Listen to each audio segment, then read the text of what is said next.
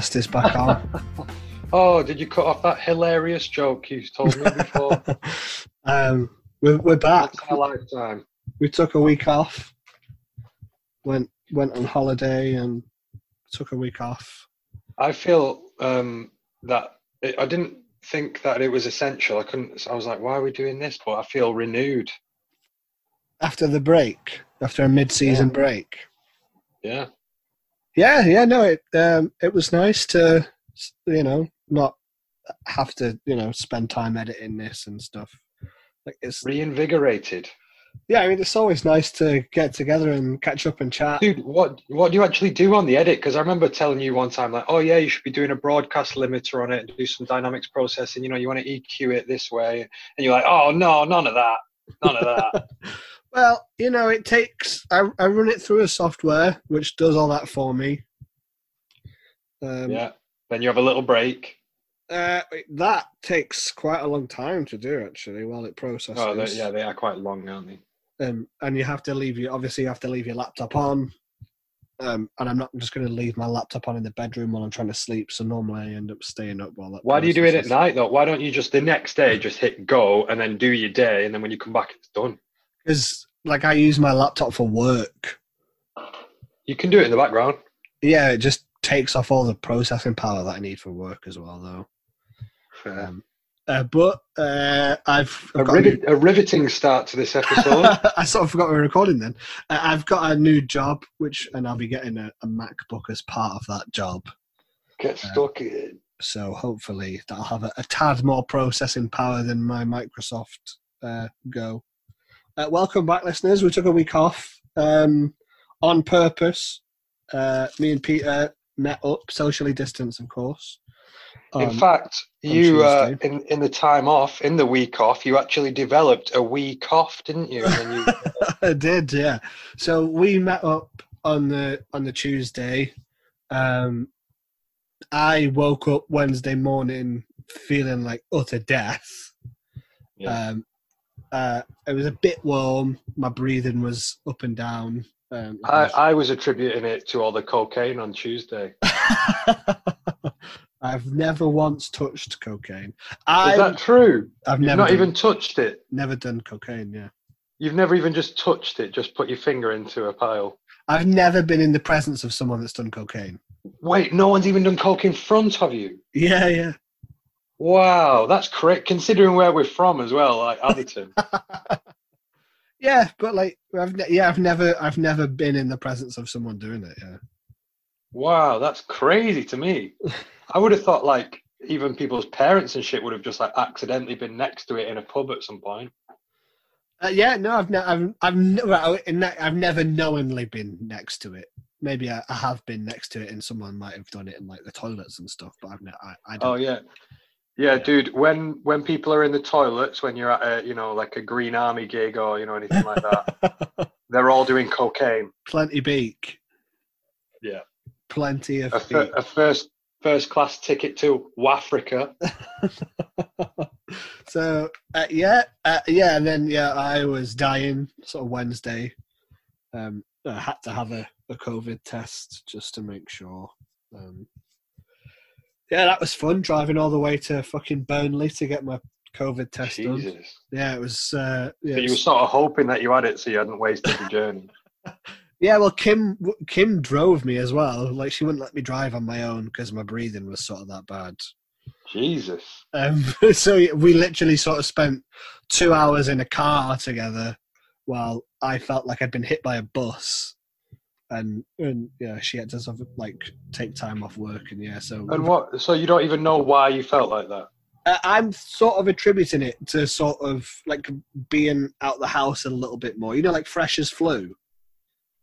No, I don't know what that is. So you know, like when freshers go back to university, or like when kids start back at school again. Oh, like your tolerance, your sort of immunity to just the little bits Yeah. of illnesses knocking about. Yeah, because like we've been in the house for sort of six months, um, and then obviously Mm. I've been back in the office. I've been on a train and stuff, and yeah, so I'm sort of attributing it to just slightly weaker immune system anyway because of my asthma.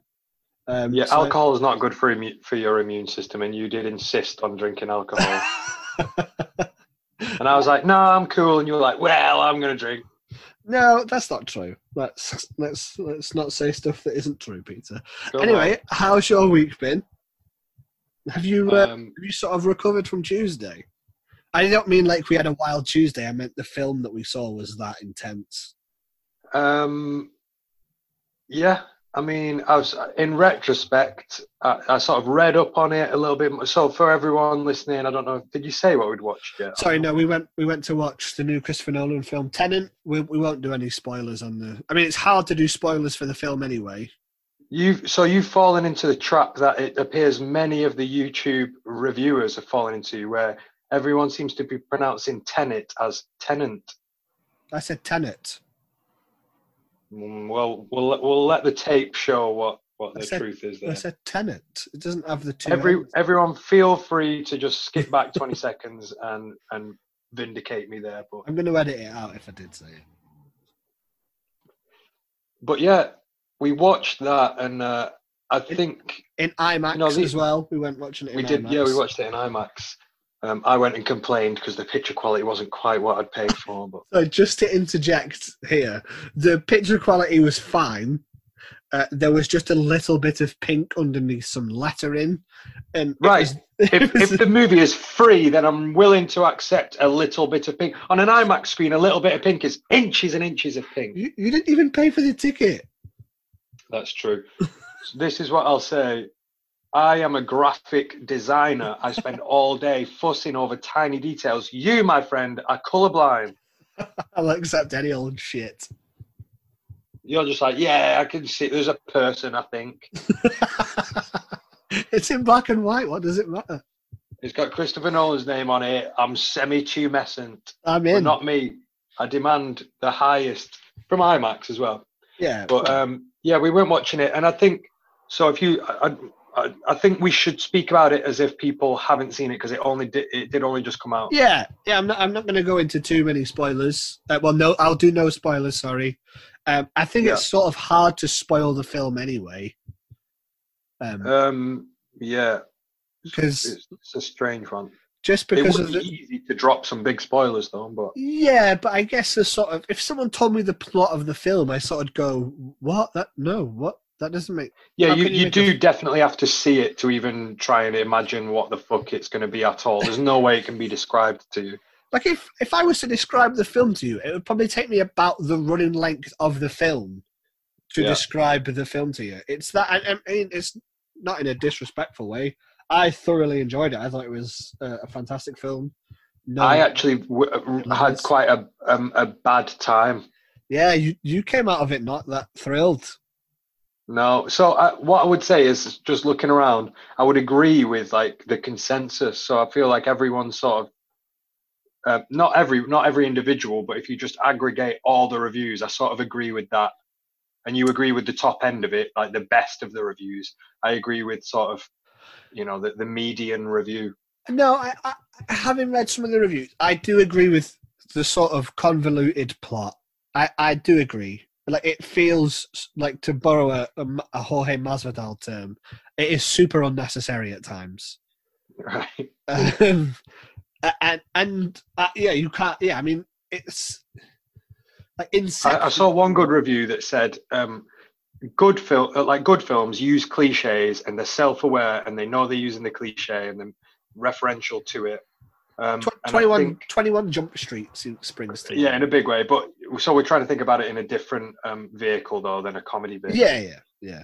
And I would say this film, there was a couple, you know, maybe a potential, uh, you know, the the chief antagonist and a couple other things in there to do with, you know, uh, stereotypical climaxes of this genre of film tend to feature certain things. There, there was a few cliches in there that I felt were used.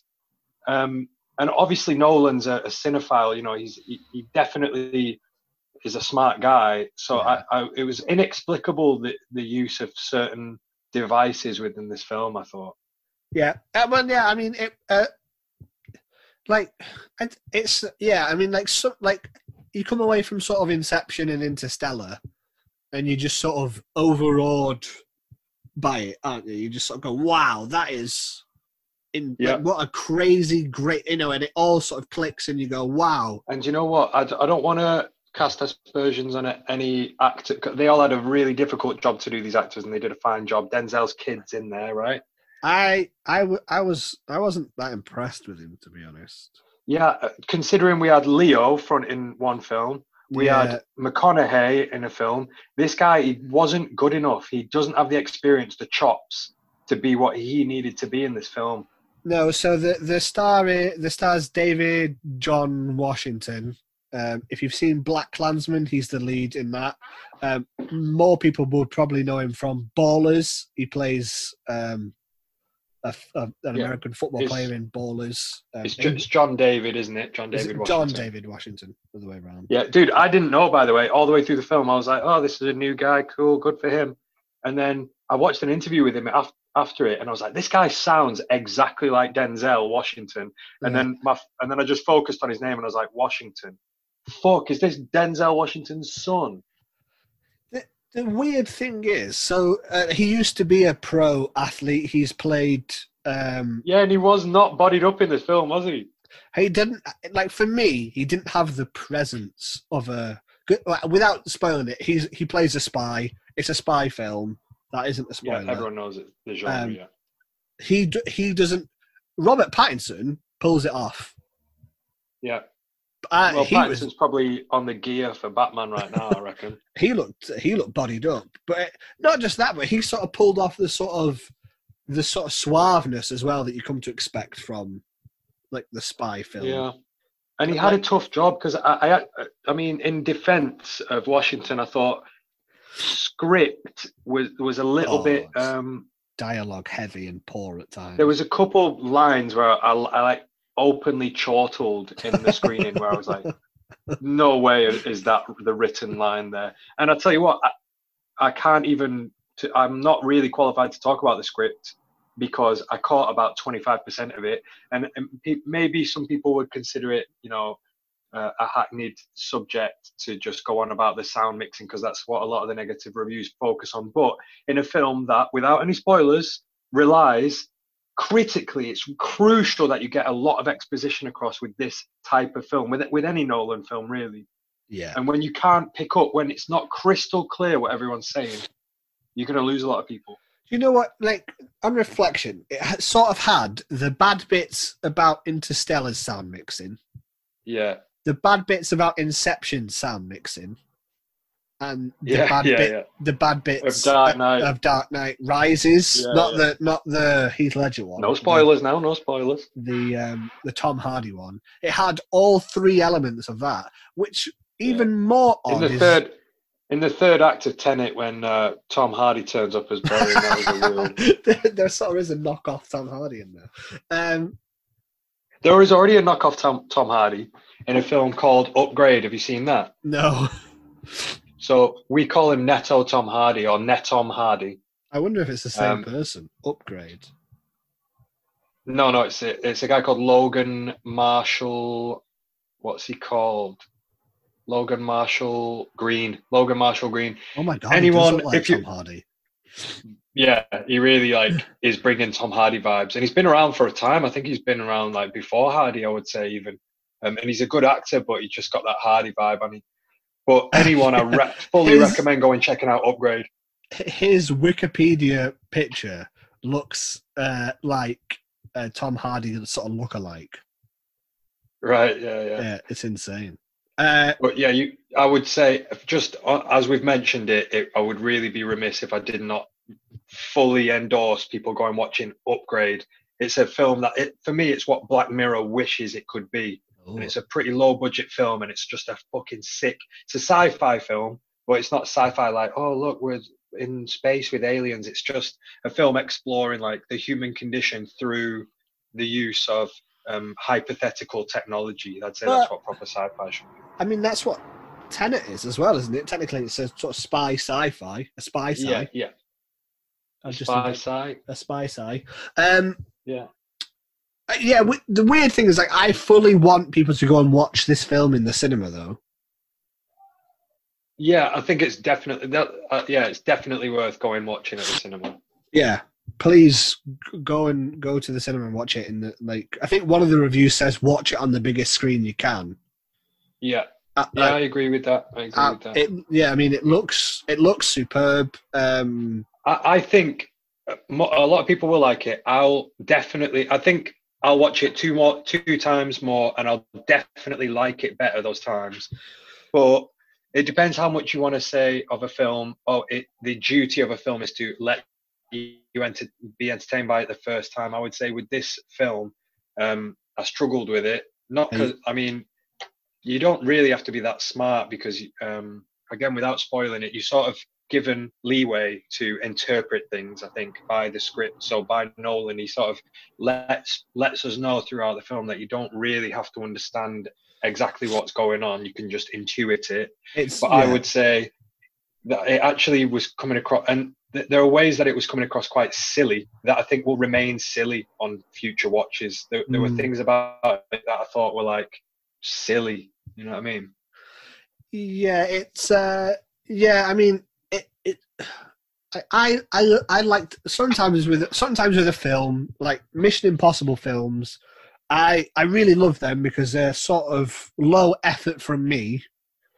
Um it- you know, great action scenes. You know, eh, the last few films have had some pretty good plots in there, but it doesn't require a lot of brain effort for me to sort of understand what's going on.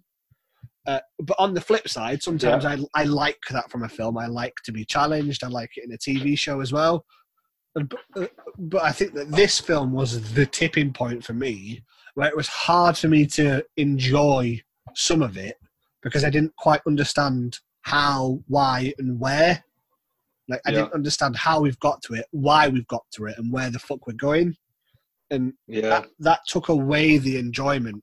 Like some, like the third act of the film, um, is a, amazingly, it's beautiful to watch, and a sort of, Yeah. It's fantastic to look at. yeah that's cinema history definitely there But like at the same time, I'm also like deep into the third act, still wondering what the fuck is happening. Yeah, I, I looked at you about 15, 20 minutes in. I was like, "Hey, man, I'm not, I'm not sure what's going on." And you went, "No, neither am I." And then about 25 minutes, 30 minutes in, I went, "Okay, what's happening now? Yeah. I, like, I, have I missed something fundamental that I need to have understood?" But I, I'm, I think that is fine. I think you, you, you can have that, and Yeah. then you know, that, I'm all, that's that's I'm a all for, that you. I'm all for that in cinema. Like, Sure. yeah, that isn't why that isn't what for me makes it not his best film or in, even in his top i mean i wouldn't say it's in his top five films um the thing about it for me is like something tonally there was something wrong with like didn't. um I don't know whether it was because Zimmer wasn't scoring it. So like Zimmer's, the music was a, it was bangers all the way through, man. You didn't like the tunes. Yeah, but the, what you're saying. What about the tune? Do you remember that one? Yeah, yeah, I know what you mean. But like what you're saying tonally, I feel like the score is an element of that. Yeah. And because it wasn't Zimmer, and who he's collaborated with on everything apart from the Prestige. That's weird, isn't it? Imagine it could be the case that I'm saying I preferred the music, but it actually cost the film something. I, I, I, The music I feel like that's I feel like that is an element to the tone because you're right. It it just didn't feel like a Nolan film. It felt like Yeah, somebody trying what? to The- do the a Nolan pressure- film. Yeah, the pressure on the on the whoever did the music, um, and I think the editor was different on this one, was it as well? Yeah, because the his his um long ta time editor was doing 1917, I think, sure. So I, I think which is a fucking What's happened sick there is- film if no one's ever seen that.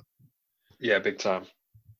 We talk about it on an earlier episode. I wish I could reference the specific one. I think it was the- one of the first ones. I think it was the first episode we did. It's so good. Wow. Um, but yeah, I think um, the pressure was on for a lot of the cast and crew there. It's like, this is a Nolan film. Let's Nolan it up nice. And especially music and editing. And the editing's no, you know, easy feat anyway. But in this film, ridiculous to try and edit. Just like Oh, a, it's a round of applause to the editor anyway. But to try Je- and Jennifer Lame was the editor. a bloody woman. She's famous for doing Hereditary and Manchester by the Sea. Shall we? St- I feel like um, Two great people films. can get on board with. Yeah, yeah. I've not seen Manchester by the Sea, but I understand it's a good one.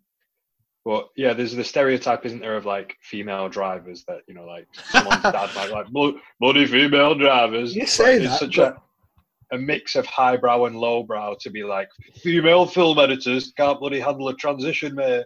In, in Tarantino's long-time editor, a woman though. She yeah, she was. She died actually before. Oh, she did. Django, I Yeah, yeah, for yeah, yeah, yeah. But yeah, man, um, worth worth a watch. A little bit silly. Prepare not for prepare for it not to be your favorite film, but prepare to walk out of the film with your experience of reality changing a little bit. Just at least for a couple hours. At least for a couple hours, you will be walking the streets, looking at things slightly differently. I, I, I had some fucking weird dreams that night, man. Oh yeah, Yeah, I had some very varied dreams. I don't know whether whether that was you know partly the fever film, from the from the corona. I partly yeah, I was fucking boiling hot. Partly because it took like two hours to get home as well. Um, but yeah, Mm, definitely, Yeah, my my dreams weren't really affected. Definitely. I've I've been having um, nightmares a lot recently that wake me up at you know half three, and then I have to, and then I'm too scared to go back to sleep, so I stay up. That's some dark nightmares you must be having. Pretty dark. Let me tell you about some. Uh, it reminded me just as we were talking about films. It came up on my memories today. So I posted something, you know, 13th of September, which is w- when we're recording it, but 2010, So ten was- years ago. 10 years ago. But I was talking about films on Yeah, the I saw it. status. Yeah, yeah, Did you already see it? yeah. Well, I want to. I want to get. I want to reel some off for you and get your thoughts. Right. 2004's best films. 2000 for me I, I i named 2004's best films then i was like oh shit there's more and I, I wrote more and then today i added even more to it i was like these all came out in 2004 and i've left some off that i've seen some great films i've seen that i don't think people might have seen because i'm like a bit more of a hipster so there's definitely some like indie films are in there in there or whatever Yeah. but yeah we'll, we'll not do massive reviews or whatever but yeah just react to some of these some of these titles dead man shoes Uh, hmm. When did I don't think I've seen that in a long time. Oh, you must watch it, man. Shane Meadows, Dead British Man's- film. Yeah, yeah. It's got um, Paddy. Cons- oh no, Paddy Considine was. But it's got Paddy Considine. in Yeah, it, yeah, he was in it. Yeah, yeah, he was in it. He's like, he's like, uh, yeah, some of his best work in that film, I think. What about The Incredibles? Great film. Spoiled by the sequel, I think. I enjoyed the sequel. I, I, I, thought the sequel was below par. wasn't as good as the first one. And like, Par is Par is the surname of the family, isn't it? exactly, yeah. But I'm sure from me. Very nice.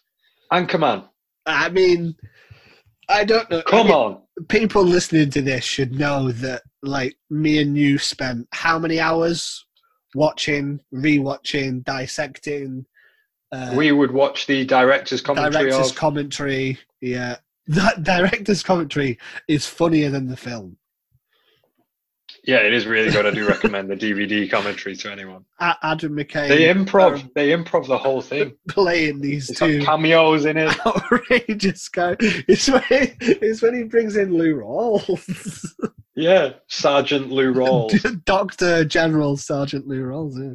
Ridiculous. So yeah, I'm gonna I'm gonna reel some of these off, man. Um, the Terminal, Troy, White Chicks, Closer, Life Aquatic with Steve Zissou. So Wes Anderson's got a film in there. Ray, Ray. District 13 with the famous parkour sequence. Yeah, yeah, yeah. Howl's Moving Castle from Studio Ghibli. You like a bit of Miyazaki or no?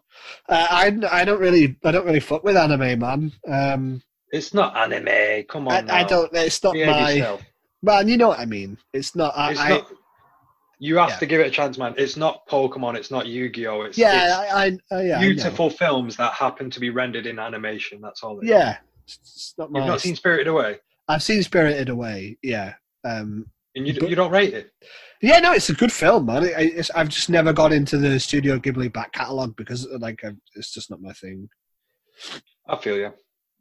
I'll I'll I'll allow it. I'll pardon you. Also, just to go back, couple of facts. The Terminal.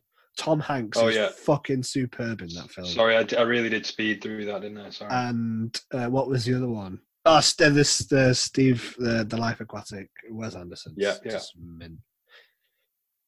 We've got um, we got Saw came out that year. The first Saw. Which Best Saw. groundbreaking, Yeah. the best Saw. groundbreaking horror. It like you know, yeah, mint. Yeah, We've got Shaun of the Dead. that is one of the best British films ever made. Come on now. It's, Edgar, Edgar Wright. it's one of the best British films ever made. My, the next film I see on the list there, important maybe if you've been watching Tenet and you and you enjoy it, or even if you don't enjoy it, a film that you might like if you're interested in the whole conceit. uh, And I don't want to give away any spoilers, but I feel like if you know this next film I'm saying, then you will already then you already know what Tenet's about because you're you're probably a film head.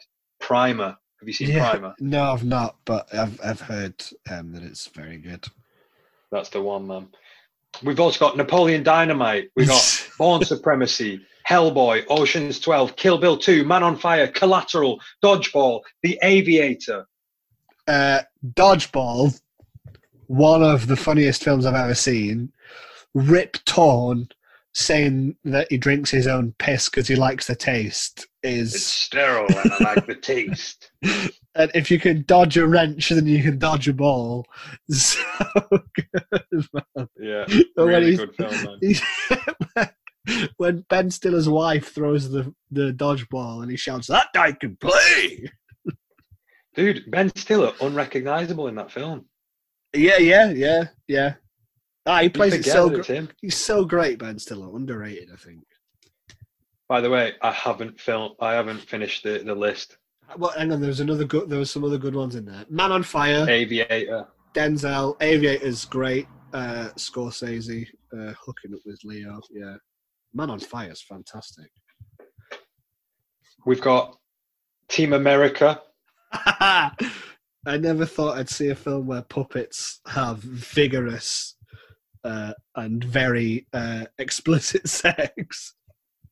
There's some good moves. I learned all my best moves from watching that scene. The upside down one's fantastic.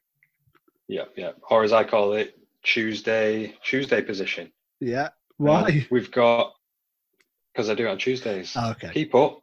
Yeah. Eternal Sunshine of the Spotless Mind. These all came out in 2004. It, I I feel like no one gets Jim Carrey's acting chops. Like that film is beautiful. Yeah, yeah. It really gives him. Um, it's a gift for him that role. I think. Yeah, it's like when you watch Robin Williams in um, Photo Booth. Is it Photo Booth? One, hour, one hour Photo- photo. Yeah, sorry. Yeah, yeah. Something to get your teeth stuck into. yeah. The Machinist. Oh, yeah. Yeah. Come on now. Can you believe this? Watching Christian Bale weigh like three pounds is frightening. Yeah, that it really is just It's, like it's yeah. harrowing looking at him in that film. I, I think didn't he he was in American Psycho, I think, Yeah. and then he dropped all his weight, all his muscle weight, all his he had no fat on him anyway, but he dropped all the muscle back off for the machinist. And then I think he was just drinking ice cream melted ice cream to pack it all back on for Dark Knight. Or Uh, was it what was it called? That was be Dark Knight Bat- Rises, uh, yeah. No, it'd be Batman Begins, wouldn't it? Oh yeah, yeah. Uh, oh yeah, it's horrible. Like that. Oh, Don't look at it. s- He lost twenty eight kilograms. And I, we used to watch that. Me and a couple of my mates would watch that and just leave it on repeat. You know, DVDs used to just play yeah, again. So we'd just be sort of, it was like, you know, back when we were 17 or just like stoned, just like falling asleep, waking up in the morning, and then like that's still playing, and you sort of can't be bothered get turning it off. So we would, we were just like clockwork oranging ourselves, yeah. just Oh yeah. playing this depressing, horrible trauma film over and over again. So his diet for the film was water, one Yeah, apple, one apple, and one cup of coffee, Jesus. And then to And I it- heard that he wouldn't walk. Some people would want to burn the calories off by walking around, but he didn't want his muscles to stay, so he would just lie on the couch all day. he wanted to go. Um, he wanted to lose more weight, but the producers told him no. Yeah, he would have probably died. I think. Uh, and yeah, he put it back on through uh, pizza, weightlifting, and ice cream. Not the best way. I think he will have irreparably damaged his like endocrine system, without question. Yeah, but um, I read Uh, McConaughey fucked himself up on Dallas Buyers Club. Like he'll ne- his body will never be the same. Again. yeah. Uh, that, well, ice cream's how Tom Hardy got into shape for Bronson. He just packed on size. He's not like cut, is he? He's just like a big mean cut. Yeah, he just used to uh, eat a lot of ice cream and then just like carry his mate up and down the stairs. That's sick. It's good, that isn't it? You should try that one. That's a mint rocky workout. That it, it depends on the mate. yeah, yeah, that does. Yeah. We'll do it to each other when we when we go away to Ibiza. We'll do it. ice cream and carrying each other up and down the stairs. Yeah. Let's Yeah, do yeah. it. Carry on. Do you reckon you could carry me up the stairs? Do I fuck, man? No way. Not even off a good caloric bang from some Ben and Jerry's. I think I'd be worse after eating that much food. Ice cream makes me Wait, that let's say that's the goal. You wanted to get in shape before we went away. Yeah, We end up. I, I, I'm almost. I'm almost regret bringing this up going away because I haven't committed yet. But I feel like if I talk about it, that's me committing. But if we are to, that's the goal. If you can p- carry me upstairs, then you've achieved your deal. goals. The, the deal. Yeah, because I, the reason I ask for it though is because I'm frightened for you that you'll Christian Bale it rather than do it properly. No, I, I, I don't want to. I don't want to. I want to turn my. I don't want to. I I don't want to like lose the fat. I want to turn the fat into muscle. I'd rather look like uh, Tom Hardy and Bronson than Christian Bale in The Machinist. right. So yeah, last time you went away on holiday, you I looked look bit- like Christian Bale from The Machinist. Yeah, well, I mean, you didn't. It, it wasn't a fit look, was it? It was I, just thin. I didn't feel my best. No. So, So, yeah, easy I to think- like, get out of shape doing that as well. Yeah, you know, a little weight in your cheeks, a little gut or whatever, and then some some good arms on you, and a nice spring in your step, and some Big- some sparkle in your eyes. That's what you want. Big chest, big shoulders. That's all I want. Big shoulders. Big shoulders, lad. Yeah. Um, I saw just on the related topic on like dieting and stuff. I saw uh, Kim's doing the detox Yeah. challenge. Yeah, I've. Is, Uh, is that what I can assume it must be from the title? I assumed it was not eating chocolate. Yeah, she's trying to raise a bit of money for the British Heart Foundation, um, a charity Yeah. close to our hearts. With And obviously, is she normally a massive chocoholic? I don't want to throw her under the bus on the podcast, but she uh, she does she does like chocolate. Um, Daily? yes, she will eat some chocolate every day. Um, I've told her I'll give her a pound for every day that she does. Um, bit cheap, in it. yeah, but I know what she's like. And if I if I said like five pounds, she'd fucking smash it out, and I'd be 150 quid out of pocket. Mm. Yeah, I suppose. Yeah, immediately. Even if you're only going like five pounds, only four pounds more than one pound. That's some fast maths. But by the end of the month, that is a lot more. it goes from 31 pounds to sort of like 150 odd pounds, doesn't it? So, Yeah, yeah. yeah. but no, uh, you know, hopefully she, uh, I, she'll she'll do it when she puts her mind to something. She does it. I just just before we started recording, I had a nice Mars um, choc ice, you know, like an ice cream. Oh, Mars yeah. thing. The uh, what I've stumbled upon recently, and Kim bought them for me. Actually, she told me to try them. Uh, the Reese's sort of like choc ice. So it's like a peanut butter Oh, yeah. cup shape, but it does feel like a choc ice. Oh, they're so good. You know, I've not I've not tried them, but I think I missed the the whole thing on Reese's because I never developed a taste for them because I thought I was allergic to peanuts until a few years ago. So I, I didn't grow up on Reese products. I've not. I've only stumbled across them over the last couple of years. But you had like peanut butter when you were a kid, surely. No, no, no, no, no. So you just went your whole life without eating peanuts, really, and then now you like them. Uh, no, I, I used to eat peanuts, but I never, not like peanut butter or anything like that. I, I, it's weird. Like I was going to say, yeah, well, I never cultivated, you know, a taste for peanuts, but I eat peanut butter all the time now, but I just don't. I'm not really like a huge fan of Reese's stuff. The, uh, well, the chocolate shit, isn't it? That's what they say. American chocolate Is that what it is? Yeah, yeah. Like um, uh, the, um, the Americans that I've sort of spoken to have like when they come over here, they love it because our chocolate's great in comparison to. Oh, I thought it'd just be chocolate. weird to them, and they're like, "Uh, why? Why is your chocolate so weird?" No, like our chocolate's like real chocolate, like it's got like milk and stuff in, whereas like American chocolate's this weird sort of chocolate tasting Plastic chocolate. stuff. Yeah, yeah. Yeah, Yeah, have you ever had Hershey's? It's Oh, foul. yeah, it's horrible. yeah, no, it's horrible. Um, It's not good. when uh, when we uh, met up on Tuesday, uh, Yeah. we were discussing Miley Cyrus on the Joe Rogan podcast. Um, oh yeah. Which I've uh, since sort of gone back over today. Um, I don't. um, I don't think I, I just caught a clip of it. I don't think I watched the whole thing. she's uh, she's good, man. Yeah, she's uh, she of talks about like uh, how like her and her family are just sort of like massive stoners. Um, Yeah. and she just sort of can't do that anymore. Um, Yeah. uh, it's interesting how she sort of treats herself. She's sort of decided to treat herself like a like a high end athlete, in the fact that she's you know looking after herself because it's like performing and that sort of stuff, which is um, Oh yeah. Yeah. sort of a unique taste on taste on it. And then sort of we got to discussing like, would you rather be famous or would you rather be rich? And you know, we we decided that soap uh, soap actors probably get the worst of it. Um, especially Yeah, because everyone thinks that it's real. Yeah, yes, uh, So, yeah, the, the the typical audience for soaps is like not the brightest bunch. insulting people that listen to this, maybe.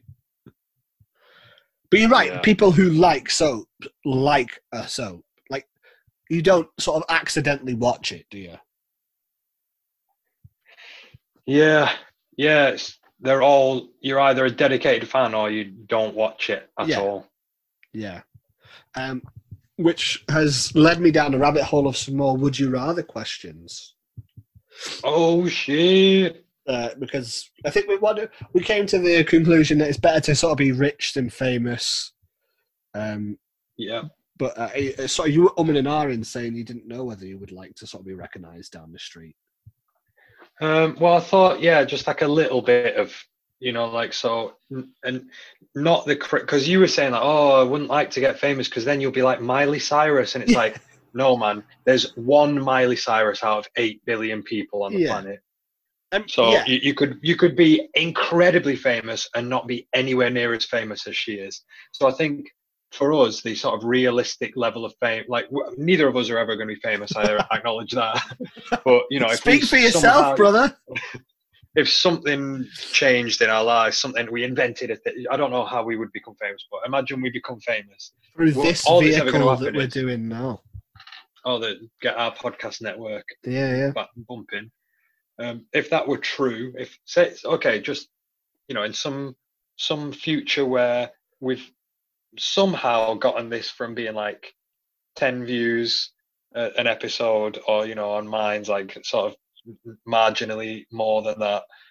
Um, if we've somehow turned that into like a household name, or I don't know, we've we've made a huge success of it. Even then, I think all that would happen is when we were out in Manchester, you would maybe get someone coming like, "Oh, are you that?" And you'd go, "Yeah," and that, that'd be the end of it. Like one person. If we'd made a huge success of this, Yeah, yeah, no, yeah. I get what you're saying. Um, like, uh, like you know, the like question. an, a footballer for if you're a footballer for England, like the the A squad, the first team, forget them. We're talking about people that are on like the second team, people who play for the under 21s, the women's team. Eh, For, England, for a country, they're not getting recognised and like people running over in the street. yeah, know what I mean? uh, well, yeah, unless you're a dedicated fan. Yeah, so like the hardcore fans. Yeah, yeah. Oh, yeah, yeah, yeah, yeah. Uh, but then you sort of ask like, uh, like, sta- like stand-up comedians. It must be horrible to walk down the street if you're a famous stand-up comedian. Like Yeah. that has got to be one of the worst jobs to be famous at. because Yeah, like ex- yeah, explain it to me how you explained it. Yeah, explain like- it to the listener.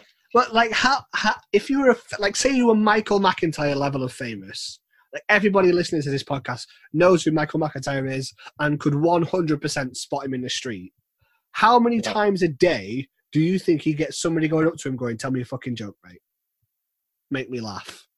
I don't think he. I think because of that, I don't think he ever roams the streets. I think What- he's driven from building to building. And how, but that, how sad is that for him? Do you know what I mean? Like, Yeah, he can't go for a crazy Pedro's with his boys. He can't even go out for a family meal with his kids. like, No, no, no. Oh well, yeah. You probably. I would imagine there are areas in you know the bustling metropolises of a London or you know an LA. I don't. I don't know where he hangs out. And then you got you know you nip down to Nobu and it's crammed with celebrities, A-list celebrities. He's not. An, he's not. He's not a fucking rap artist, is he? Like, yeah, yeah. So I I reckon that. he'll go to places where he's a celebrity, but he's he's not a young or a hot celebrity, so he's left alone. Yeah, I guess like my point is like out of all the things to be famous at, like that's got to be one of the worst, just because of the "tell me a fucking joke" thing. Like if you saw Leo in the street, you wouldn't go act out a scene with me, mate, would you? That'd be wicked if you could get him to do that though. Like you wouldn't walk up to him with the fucking script to the Aviator and go, "Come on, we're doing the opening scene, buddy." I'd love to, you know, like with an, you know, say you see Jonah Hill right in the street, and then you just you say you just give him a line, you just say your favorite line from like you say you've seen Moneyball the day before, and you just throw out your favorite line that he said. So he just he knows in that moment he's like, oh, this guy like is not only is he a fan of mine, a real fan, and he's not just like, oh, you're in films with Seth Rogen. Like he he'll know that uh, he'll know that you're a film head as well. He's like, oh, this guy gets it. He like he's he's buzzing off dialogue in films rather than just like, oh, Superbad. You know. Yeah, yeah, yeah. So I'd look, yeah, I think that would be my favorite thing. Obviously, you can't just recount from a bank of you know, No, but like, in your head, obviously, but obviously, like if you pick the scene out of Wolf of Wall Street where he's fucking wanking off, like I don't think he'd appreciate that if you went up to him. No, no. but I think with so with Maybe Leo, would. what would Maybe would. if you get if you get one chance and Leo's there and he's like walking past and you and you don't want to be like, hey, Mr. DiCaprio, you know, you just like you want to just be like, what's up? I get, I'm a big fan, you know, you What want to film? acknowledge it, but what film would you pick? that's what I'm asking you. Yeah, what What- what, would what you go for? What line? I'd go for some of his scenes in Django. I think Yeah, because I can do with my property whatever I so desire. it's the the language, the the accent, obviously. Yeah, I'd go. We are having white cake. Maybe I'd give him some of that. Maybe I'd go. What about this the- one? He He's a no- cheeky black bugger just like yourself, Stephen. we don't see that N word right there. We're gonna treat him like he's not the N word. Yeah. No, you. That wasn't a Leo line. That Oh, was that um? Oh no, that's thingy, isn't it? he's present in the scene. What about this one? Where's my beautiful sister? Nah, uh, maybe not that one. There's some good lines in Django. Yeah, I'd go um, a you have my Departed. I'd go live from Departed. But now you have my attention. Yeah. Uh, would you not go? I listened to Departed yesterday. I put it on in my earphones and I just walked around for like three hours and listened to That's it. a great film. Are you a cop? I'm not a cop. Are you a cop? You want me to fucking say it? I'm not a cop. Are you a cop? Cranberry juice. Ma- I'd give uh, it, no, I'd be Ray Winstone to him. I'd be like, he's not a guy you can't hit, but he's almost fucking a guy you can't fucking hit. I do uh, Alec Baldwin. Uh, Oh, you, you want to smoke? You want a cigarette? Oh, you don't want to smoke? You're one of those fitness feet. Go fuck yourself. That's the best line. is, Yeah. so good. No, it's Yeah. the. Uh, oh, is it that? Where is it? The line where he's uh, where they're at the meeting together.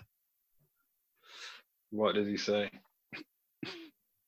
It says, "My people out there, they're like fucking Indians. You're not gonna see them. You're not gonna hear about them, except for me, Captain Queenan. Yeah, everyone crushes in that film, man. It's a wicked film. Fuck yourself." I'm tired from fucking Did you listen? How's you listen to Pillow Talk, didn't you, the other day? Uh, yeah, the Lil Dicky song.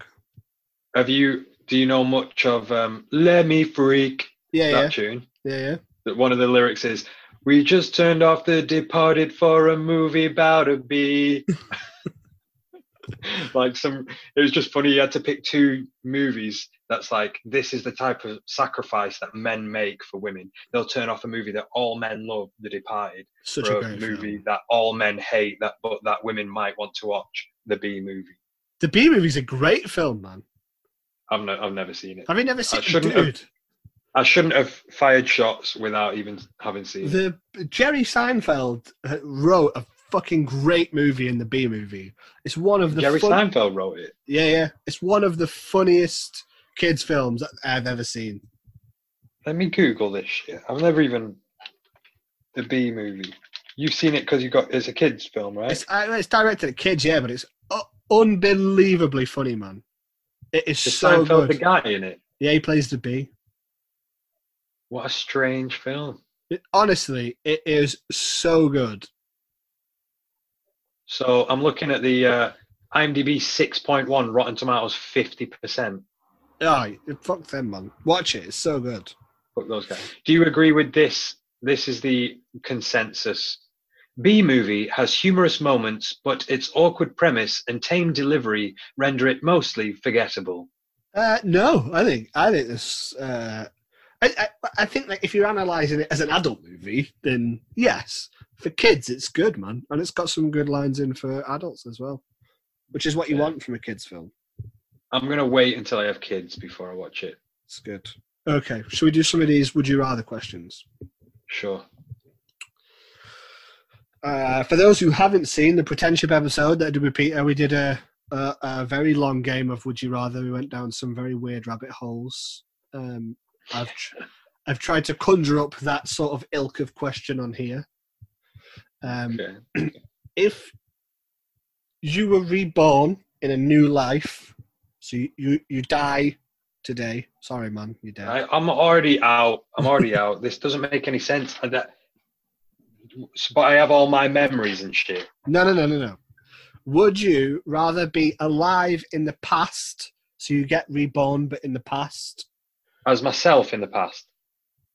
Eh, no, you just get reborn as generic guy in the past. Well, let think about it. That's already happening. If if you lose your soul and it's their soul, then when you die, if someone else is born, then you are reborn as them. If it's not even your soul anymore, I mean, it's just their soul. or would you rather be alive in the future? Uh, if you want to ask, do I want would would I rather go to the past or the future? I can answer that, but this reborn is like a silly premise. So you're reborn as Peter Hall, but you don't have any of your current memories. But if I could just choose, like they're going to go, look, you're not going to remember any of it, but it will be you. Yeah. Yeah. well, so I almost feel like, well, who the fuck? It won't be me. So you'll still have your same personality. You just won't have any of your, your memories. Um, but your, your personality won't be the same because your personality is in some small part determined by your environment. Yeah, so but for the most part, the personality that you were born with that wasn't shaped by your environment. They say if you take um, a, you know, if you were to take a human baby from 20,000 years ago and raise it today, it would be indistinguishable from a human of today. Yeah, that's yeah, it didn't surprise me. Uh, so, but that by that I mean, you know, it's not as if you your personality is going to be um, the same no matter where you are. Your personality is almost like hundred percent impact. It, do you know what I mean? The language you speak determines it, and the language you speak is determined by where you are born and Yeah, like, but you still raises have you and how. you still have personality traits that would be there regardless of that. I think the personality traits I have, if this this is what you're interested in, um, of sort of contrarianism. I mean, evidenced by how I'm responding to the question. It's just a fucking Um, question, I- man. I think that doesn't go down well in the past. I think I'm killed pretty quick in the past. Yeah. So I you're going. someone's not going to like the cut on my jib and they're just going to fucking cut cut my head off. So you, well, I'll let you pick the past though. Say, say that one more time. I'm, I'll I'll let I'll let you pick. You can have any year bar the last hundred years. by the last what? A hundred years. Fuck man, the reception's gone trash. Hello. Can you hear me? Yeah, I hope that the audio that is recorded, it sounds like what I just heard because it's pretty funny. Uh, okay. Uh, does my mic sound okay? It sounds totally fine now. It's back to normal. Cool. Uh, yeah. So, But it was can- like, it was like that for a second. um, you yeah, I'll let you have any. Year, you can choose a year apart from any year within the last one hundred years. Uh, And again, I feel like physically, I feel like my physical body, I'll, if you take me into the past, I'll be better. I'll be like, I'll be mint. Do you know what I'm saying? I feel like I'm, what, I'm a hairier dude. taller, faster. What, what are you saying? So, like, you'd be taller than most people, quicker than most people. Yeah, and I look a little caveman-y anyway, like my head shape. You don't have to go back to the caveman years, though. Uh, yeah, but I feel you know, you go into the past. They hadn't even invented sexy people yet, so maybe I'll be sexy in the past. Yeah. Yeah. I always think that people have a very rose tinted outlook on the past, though. Yeah, I just said like I'm gonna get killed in the past. Yeah, no, I didn't. They don't care about they don't care about rights or anything in the past. Yeah, that, yeah, uh, yeah, Uh, yeah. I always feel like people look back on the past and go, "Oh, it was a simpler time," and oh, they didn't have that much to worry about, Yeah, other than you know, except they were doing public executions until about forty or fifty years ago. Well, and also like we're we're part of the richest population that's ever lived. Yeah, although you could get a house for about five hundred quid back in the past. Yeah, but you didn't have five hundred quid. I don't know. Wasn't it like our grandparents just sort of like left school at twelve and then got a house? Do you know what I mean? Yeah, but they didn't have like as much disposable income as like our generation does. I think the worst part is that, you know, animals certainly weren't re- um, fairly treated anywhere near to the degree that they are now. Anyone that wasn't white is basically fucked in the past. women, women are all just fucked. You just get, you're just like, shut up, get the tuna casserole sorted. You know what I mean? Yeah, That's well, women until like the seventies. that's sort of us as well. Our we're from working class backgrounds, so like Yeah, I, I think the future. I'm optimistic that the future is going to be, if not a utopia, certainly everyone's going to be more fairly treated. And um, a lot of people are just like, the world's fucked in it. 2020, it could only get, it's going to get worse than this anyway. Like, oh, the, the government, everything's fucked. And I'm like, nah, man. I, so I guess it's to your point, like what you were saying. You know, everyone sort of looks back at the the past, you know, in a, this distorted way. I think in the past you were likely to. There's mu- much more crime going on in the past. we even though it doesn't live way of the in the best period of time the human race has ever seen. Yes, without without question. We live much longer. We're all much. I mean, I know that there's poverty in the world, but you know, on the whole, if you are alive now, you are part of the richest one percent of the human beings that's ever lived. Yeah, Uh, there's overpopulation. I'll grant you that. yeah, there certainly is. Look at the technology that we have access to. Uh, it- yeah, we live in yeah. What a what a mint time to be alive as a human. It's the best it's ever been, and it's only I- going to get better. I I think so. Hey, you know, maybe we'll get UBI as well, which will help. Is that universal income? Yeah, the universal basic income. Um, that'd be cool if you didn't have to do jobs no more. That I- is the number one thing that I hate about reality is that you are born into servitude and you don't have a say. You just have to do loads of shit that you don't like from money, Yeah. else you'll die. Do you sort of agree with the people, the- you know, the the downside that people have for it? I, I couldn't begin to have an argument with anyone about UBI because I don't understand economics. I don't understand anything really. It's it just to me all I see is you don't have to have a job anymore. That's all I see, and I would continue to do work for money anyway. But you, just wouldn't be forced to do anything you didn't want to do. I hope if if that is what they're offering, then that sounds good to me. But I don't know how it works. I don't know where that money's coming from. I don't know what the knock-on effects of it would be like. So I'm happy for things to continue without UBI. I don't mind it. Well, the the logic is that the more uh, we advance technology, the more we can allow technology to do some of the jobs that we don't want to do. Yeah. Uh, so, in essence, we will, as a government or as a you know population, we will save money because it will. It's cheaper to get a robot to do it. Right. So the money that is saved, we then put into like a universal basic income scheme, and essentially the government will give you X amount of money per month just for sort of being alive. Um, uh, the fi- the figures are something like a thousand to two thousand pound a month. So the stuff that you need to take Jesus care of, Jesus Christ! just the stuff that you Two thousand To, a month. I would be living it up. I would be the. I'd be that. That's my dream. If you give me two thousand pounds a month, I would. Can you imagine that? Is that crazy to you, or is that sort of like, yeah, that would just about cover my car bills and all the kids and I mean, yeah, it's sort of, uh, yeah, sort of what we spend a, a month on food. man, kids. I would be out of control. I'd be creating, I'd be making, just like spending all my time making music and videos, and I'd probably get into like, I'd be going to fucking dance classes and piano lessons and German classes. I'd be traveling and fucking making things, shooting, shooting things. I mean, Oh, that's that's the that's one of the positives, isn't it? That you free up people to to be creative, and you know, you aren't forced to do something that you don't like to do just to pay the bills because the bills are paid for. Therefore, you know, you you you, know, you think of yourself as an inventor. You've got the time to go away and start inventing stuff, or you know, you think of yourself as an entrepreneur. You've got the time to set up your own business. So Yeah. that that's the the the way that you know the positive spin is that it I think you up- would. I think you would help people. You know, there's a lot of people knocking about who are just sort of living paycheck to paycheck, despondent, listless. They're pissheads. You know, they're just tanning cigarettes and alcohol. And I reckon if you gave them the money to live on, they would consume those vices less.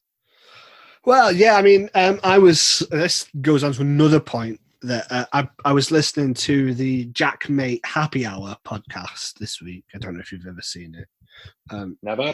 he- he's a he's a youtuber um and he got Peter Bleksley on um he's a former undercover police officer Uh, have you seen the show hunted on channel 4 Yeah. he's the chief from there, so you might recognize his face. Can we go asterisk? Because I would love to know what your strategy is if you're on that show. Uh, I can't. We can get. We can go back to it. We can go back to it. I can't tell you my strategy. Oh yeah. Why are you going to go on it? That I might go on it. Yeah. Um, Okay. but he was on, and um, he obviously he's he's been in the police for thirty plus years, um, uh, undercover as well, and uh, you know he's got some mint stories. Um, so it's worth a listen just for the stories. Um, but he um, he is a big advocate for legalizing all drugs, um, and it was very interesting to hear a police officer's view on it. Obviously, because you you, you think that Is this an American guy? no, no, no, he's British. British. Okay, yeah, because it's just that I remember seeing a video age, eh, years ago on the war on drugs, and an ex-police officer called Peter something went on it and was talking about like the war on drugs and his opposition to that, and talking about legalizing all drugs. So I thought it might be the same guy. Uh, well, no, it's interesting that more police officers are backing it. But yeah, I just found it interesting, like the stance that he has from fighting it and seeing it firsthand, and he thinks that it would make the world a better place just by legalizing it. Well, they test drove it in Portugal about 13, 14 years ago, and they legalized, taxed, and regulated all drugs, including heroin, and uh, and hospitalization for overdosing went down. Um, treatments for addiction went down. Like uh, it, it basically made the use of the drug more safe, and yeah, people. It, it just it was nothing but benefits across the board, in my understanding. And I might have seen cherry picked results. I don't know. You, but, did um, I saw the same thing on a TED talk? Is that where you've got that from? I've not. Yeah, I've, I just saw it like written somewhere. I don't. um, I think I, yeah, I've avoided TED talks. I'm. Where do you stand on the legalization of it all?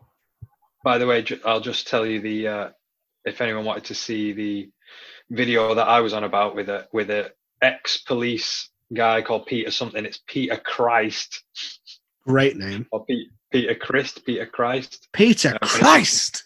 Peter Christ. Nope. Um, so he- yeah, he just absolutely dismantles the uh, argument for the war on drugs.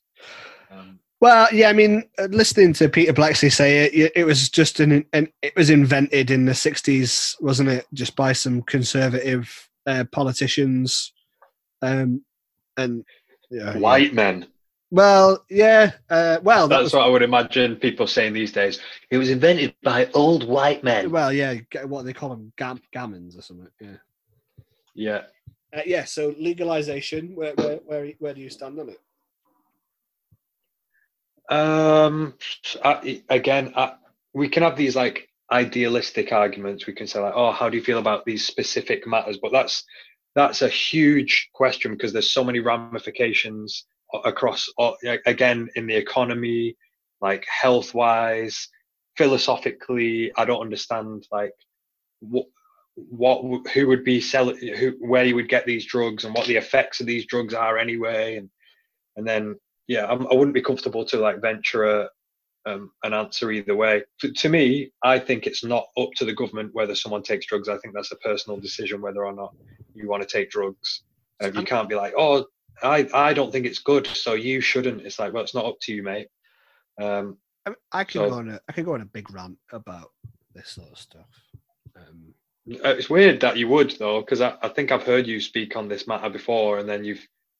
I, I guess it's good because if you did a lot of drugs, I'd be like, I'd be thinking, yeah, you're only saying that because you love drugs, but you don't love, you don't, you've never even seen cocaine, but you're still, uh, you know, interested in letting people um, exercise their own sovereign um, I, I- I feel personal like responsibilities. I feel part of it is that. Part of it is that you know.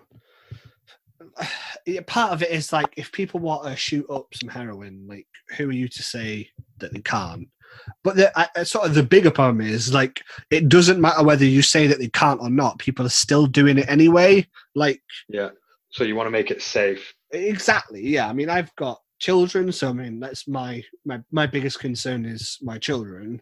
Um, and Yeah. all I want for my children is to go into the world as educated as possible about stuff so that they, you know, and like as a parent, I would love it if my children didn't take drugs because of you know the the bad things that people associate that with them. However, I'm a bit of a realist, and I know that the likelihood is that they might do it.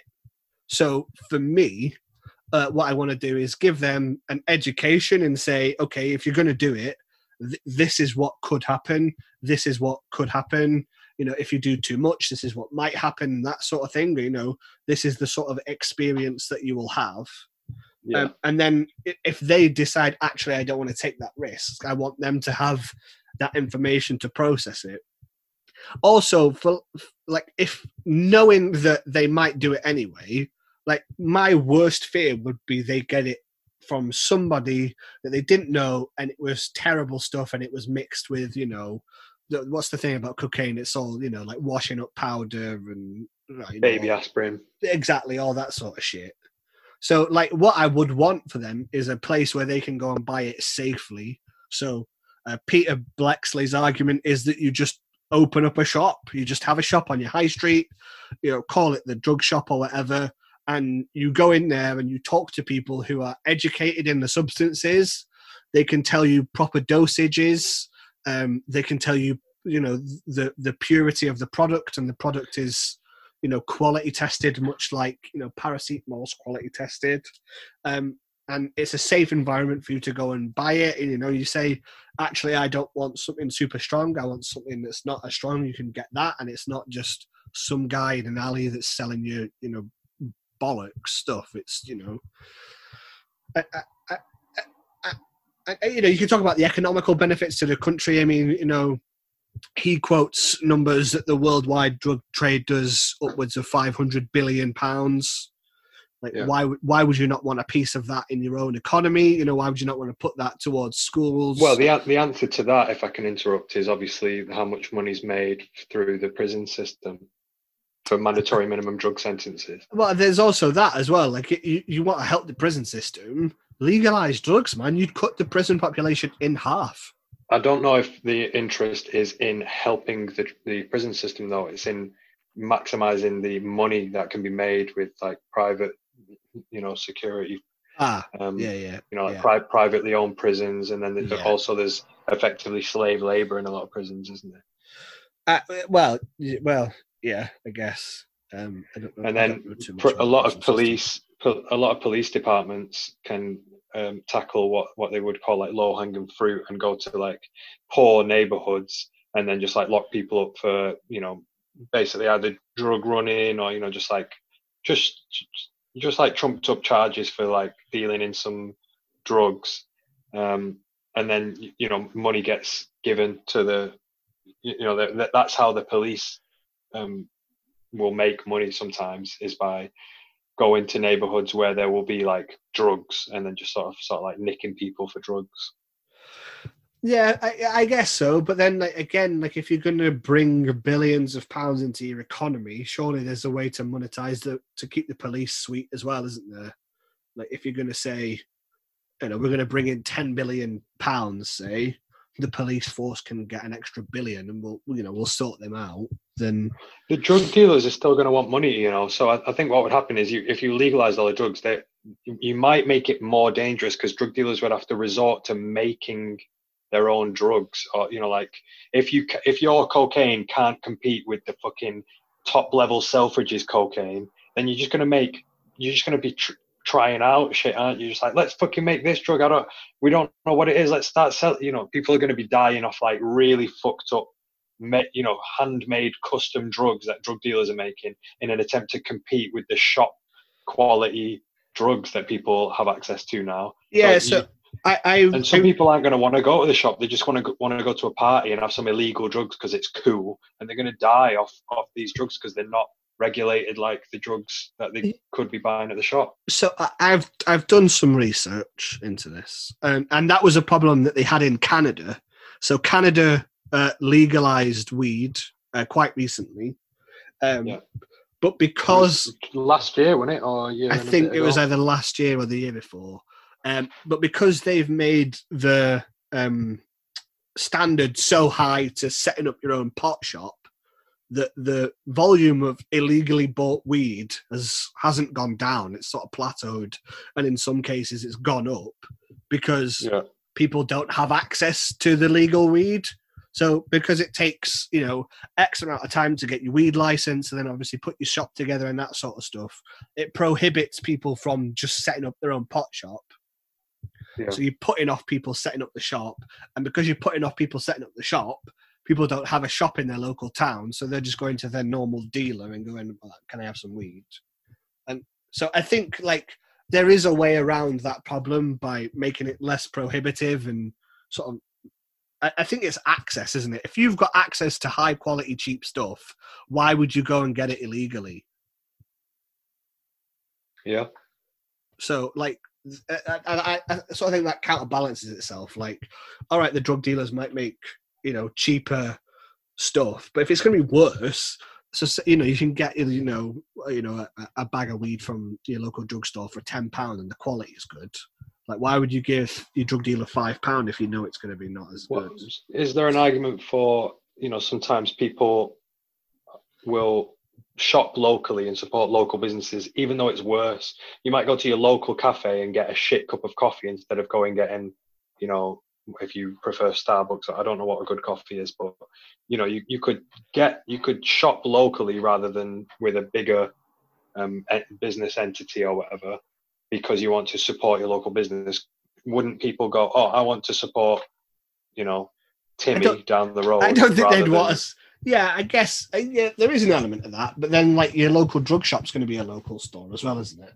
Yeah, but dealers would just become like, oh, I'm an artisan indie business. You know, it's just me. Yeah, know but what I then mean? like, you what I mean.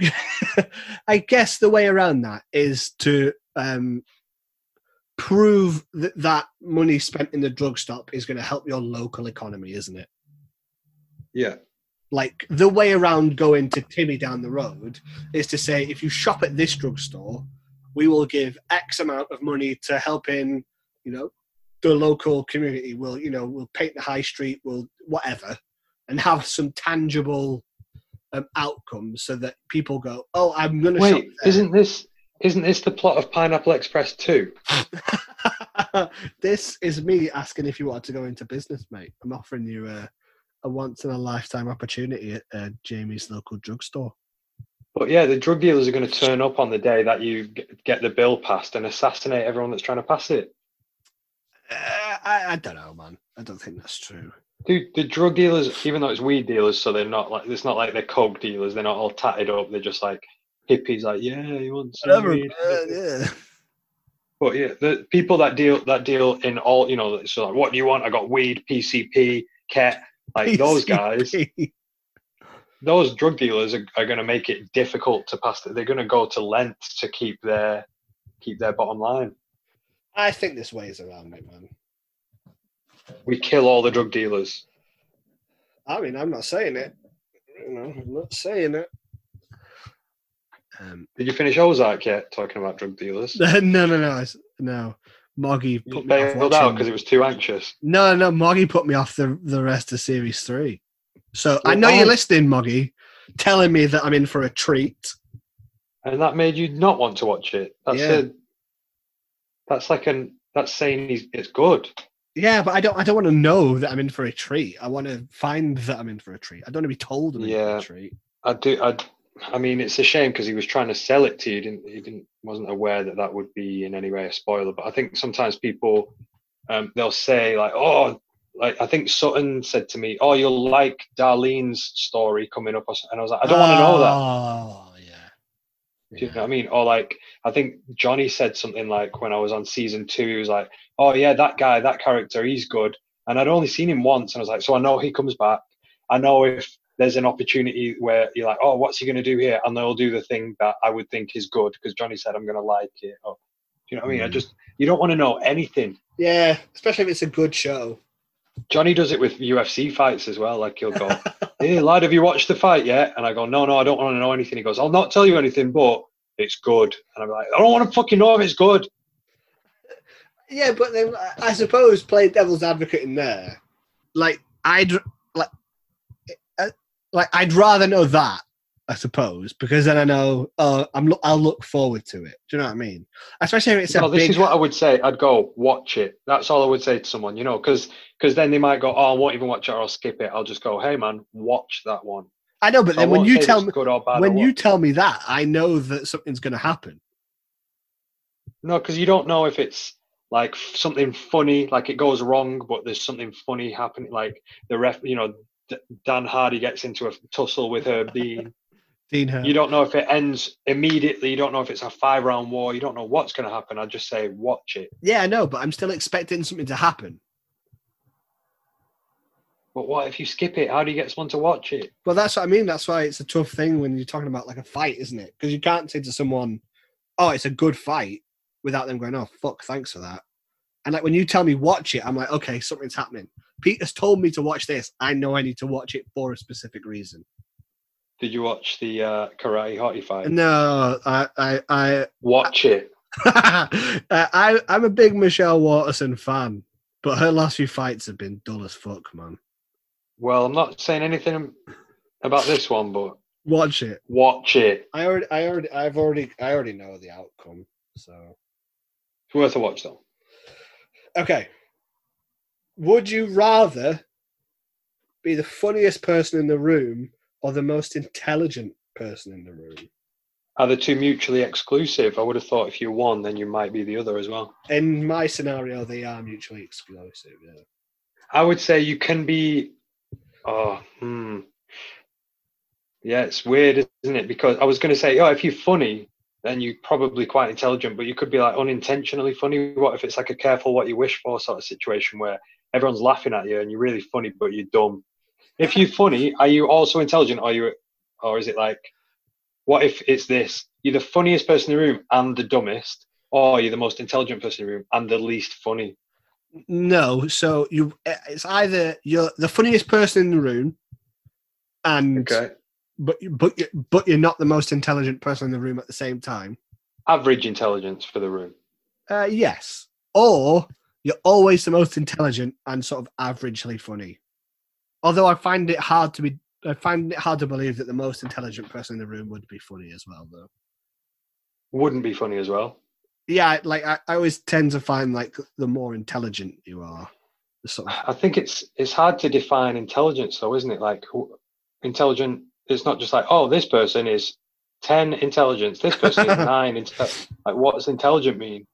Because I Uh, would say if some if someone crushed it in like academia and they've got PhDs out, you know, out, coming out their ass, but they're not that funny, then I wouldn't say they're that intelligent.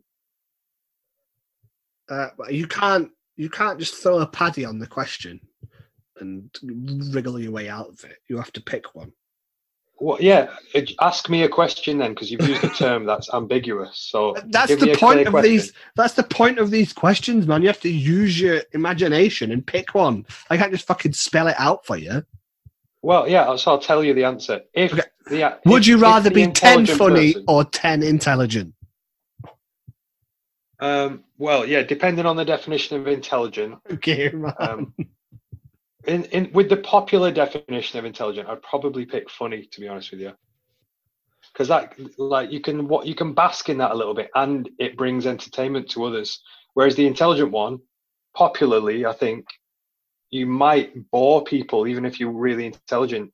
All you're doing is like you just know you're just like I'm intelligent, but I I don't know also if you can even parlay that into like a you know profiting from it. If you're al- intelligent but you're also cunning and also wise and all these other things, then maybe you could be like striking up business deals with people and you know impressing people. But I You think also- someone who's just stood there and they're like, oh yeah, I've got five PhDs, and, but I'm just a monk. you also run the risk of always being bitterly disappointed in every room you're in.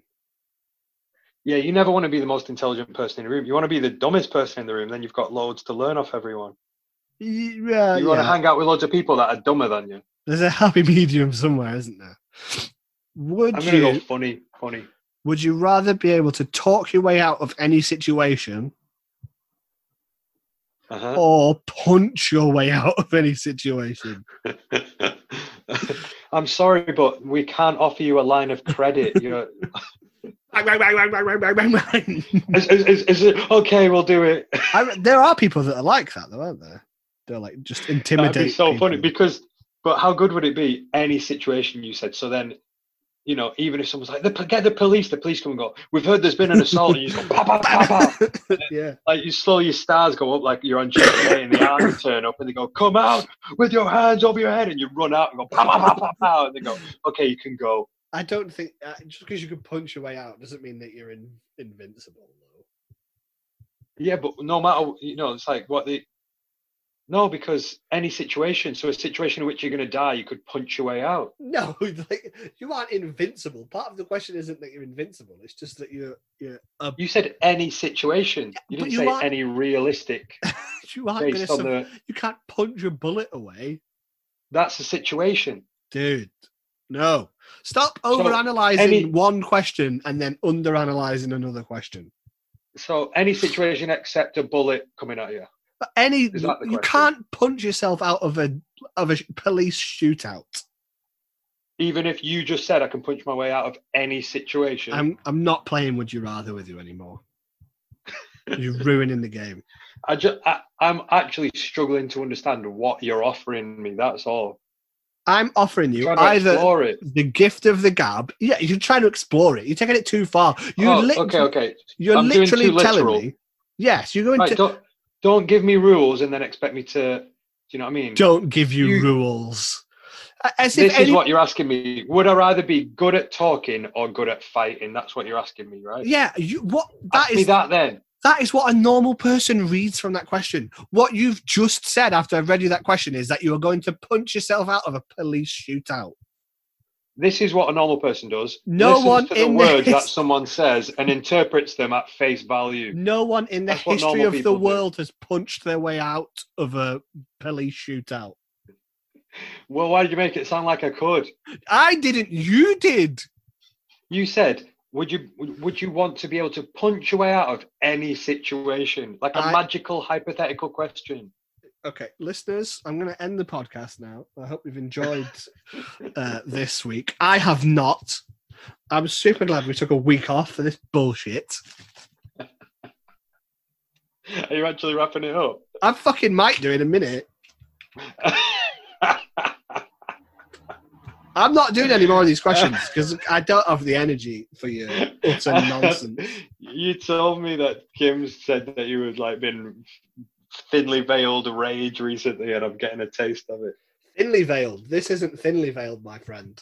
You're ruining the game. gen- for the listener. This is not a bit. This is Jamie genuinely furious. oh, it is. I'm furious. Sorry. My blood is rising. You, I ask you Uh, about drug legalization, you won't touch a piece of that, but with ease, you'll fucking go balls deep in, and now you're fucking fighting out yourself in a pilly shootout. But the drug legalization question, you'll just sit on the fence and go, um, actually, I don't know. So I'll tell you what. Why don't we? We'll just we'll, both say from now on, if we mean something, we'll say that thing, and we won't mislead the other. How about that? It's a game of would you rather, not a game of I'm offering you fucking life or death questions and you need to overanalyze each and every one of them. Okay, so fighting versus talking, I'd, I'd always be rather better at talking, definitely. Would you really though? Yeah, because like if you used a dumb meathead biffer, You don't have What- to be a dumb what- meathead biffer though. okay. Um, you could still be I just- I think intelligent, talk- but still frighteningly good with your fists. The byproduct i mean that'd be great because you know that you know you would never have to live in fit you know that you could defend you and your family you know. But i think the talking one is going to the byproduct of that will be that you're probably great you know just like chatting about you could sort of haggle people and and i think it just com- comes in hand violence is a rare occurrence whereas talking to people is a daily occurrence. I suppose you could turn that violence into a job though. i'd be an mma guy Or, you know, just in the army. just punching people punching punching the enemy back. to death Punching bullets. You could survive a police shootout, so why could you not survive an army? Um, yeah, I just yeah, I don't think I'd like that. I don't think I'd like that one. I don't think I would. What about like the the aggression that you would feel on a more frequent basis? Would you feel aggression? Yeah, because that would be your default go-to to get out of the situation, wouldn't it? Like calm head. Like you wouldn't go unless you were super calm about punching people. No, because we went to school with a guy called Stuart Welch, and he was both very calm and also very good at fighting.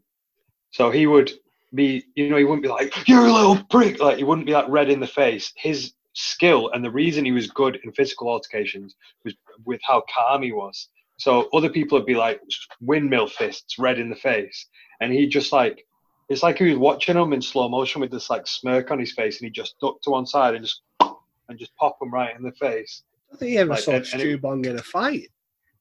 I saw Stu Bong in a couple fights. One time we were just walking. It, some some guy had slighted him. I can't remember what happened. And uh, he was like, "Yeah, yeah. Did you see Family Guy the other night? oh, one second. And he put his bag down, walked over, and just went, "I do, do, do," and just like annihilated this guy. And then just came back and was like, "Yeah, it was the one where Stewie was talking to Brian, and, and it was like nothing to him." Maybe, uh, maybe he's already selected that as his thing. Um, Let's go. Let's go next one. If Would you- uh, if you're happy to continue? would you? It depends on your answer to this question. Would you rather know how you'll die, or when you'll die?